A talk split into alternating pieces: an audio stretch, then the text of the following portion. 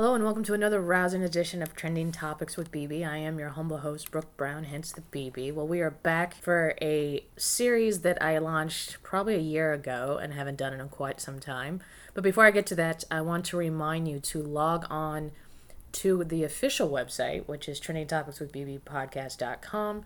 There you will find our latest links and deets to new episodes uh, if you are a Apple Podcasts subscriber, Spotify, or Stitcher, and you have the option to leave a comment and rating, it helps uh, get this podcast found by other listeners. It helps the algorithms on podcasting platforms if you leave uh, a review. Specifically, if you're part of the conglomerate that is on Podchaser, which is its own platform, they're really, um, they're actually doing this really cool program right now where if you leave a review and then the podcast uh, poster responds to your review, they're donating money to help relief uh, of this pandemic. So reviews are great on podcast platforms that helps podcasters keep going.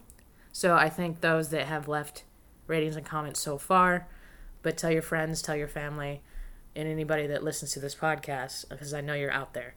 Uh, also, uh, you can find us on any social media, and those links are also on the website. And if you have any comments, questions, or concerns, email ttwithbbpod at gmail.com.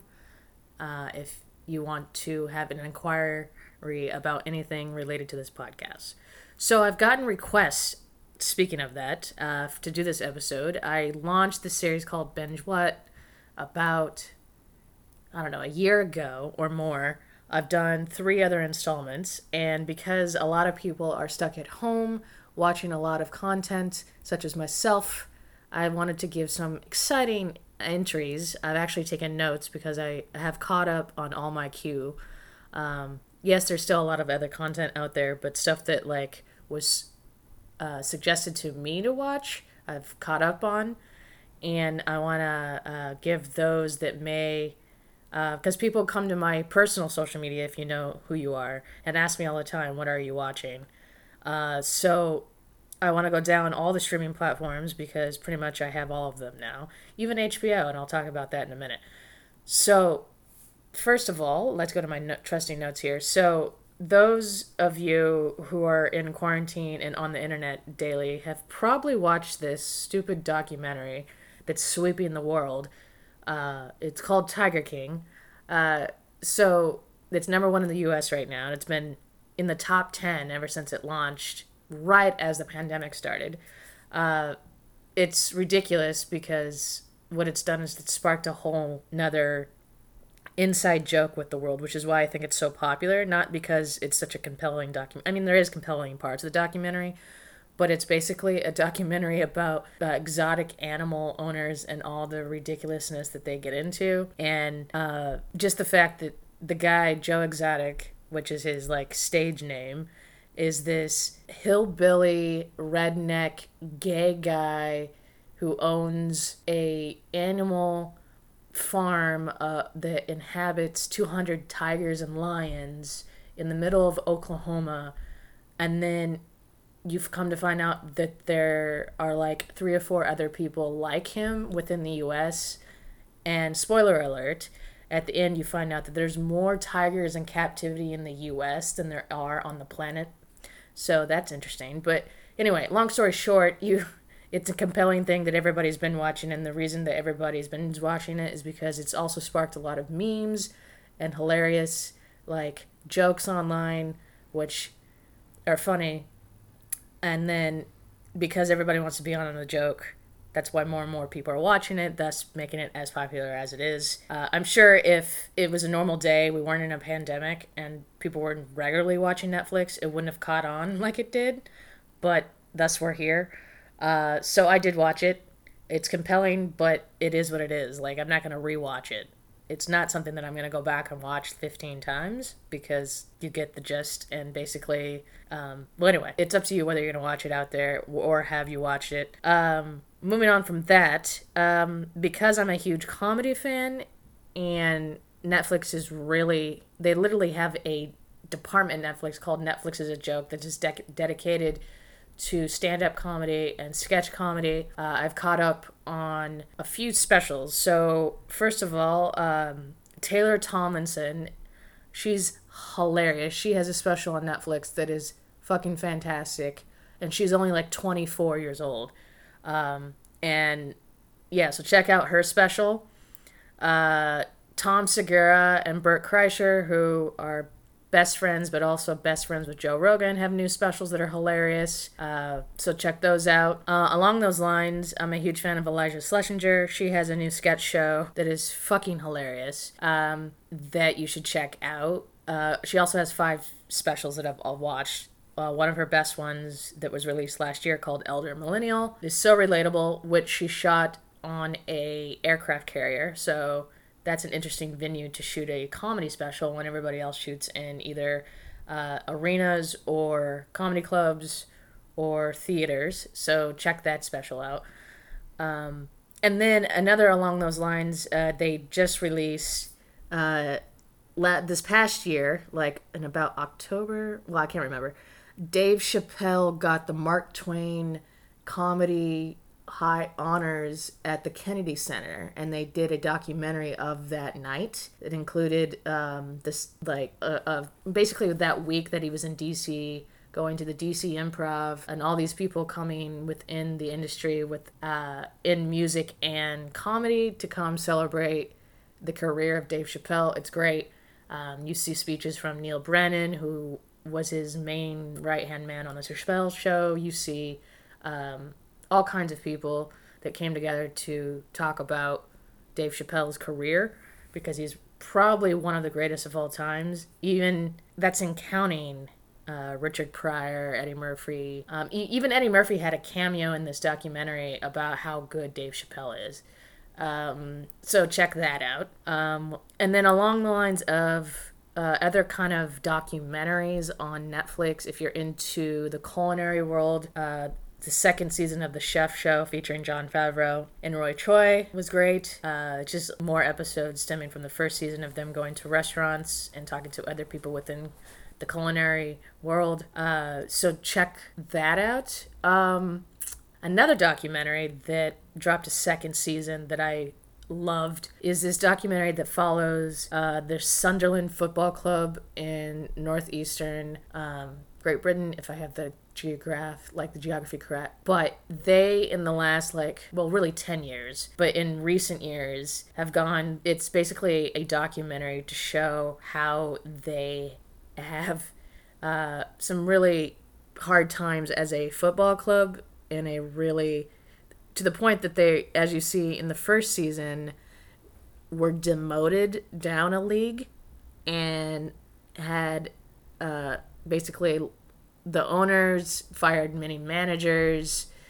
Um, so the new season talked about in the last couple years them rebuilding after the the football club sold, after they got rid of old managers, after they got rid of half their team because they couldn't afford the team, and how this little like northeastern English town, all they have, they're very hardworking people, but they all work in like mills and stuff till this day all they do is rally around Sunderland Football Club, but because they've been shit for 10 years, it's really the the morale in the town has really gotten down.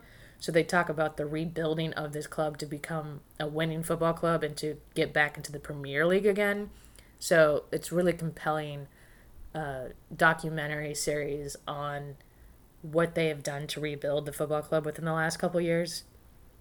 Uh, so check that out. So that's just Netflix. And there's a, a, ton of other content on Netflix, and it's really my suggestions are based on really my my taste, but there's some really good stuff out there on Netflix. Now let's move on to the other uh, platforms. Now, for those that don't know, is that Warner, who owns HBO, has opened up HBO content for the sake of this pandemic because basically they're just what they're doing is that in May they're launching HBO Max and so it was really a smart move for them to be like, "Hey, we're going to open up HBO so you can get HBO content for free until we launch HBO Max, which you'll have to pay for again." But I'm taking advantage of it because I haven't had HBO for years because I don't have TV. Uh, you can download the HBO Go. Well, HBO Go, you have to have a TV subscription. HBO Now is the app that I downloaded, which doesn't require a subscription and you can get majority of their content including stuff that hasn't been really touched i mean they have the entire series of sopranos which i really didn't watch back in the day um, they have pretty much everything but what i was curious about was what all the rage on hbo has been other than game of thrones but i'm not going to watch game of thrones is barry because it stars and is created by bill hader and his partner Alec Berg, and it has gotten like every award in the last couple years. That he won Best Actor at the Golden Globes and Emmys this past year, and I was curious as if it lived up to the hype of how good this show would be. And by golly, Barry is probably one of the best dark comedies I've ever watched. It is so well written and so intensely acted that it deserves all the accolades that I had heard the cast and crew were getting.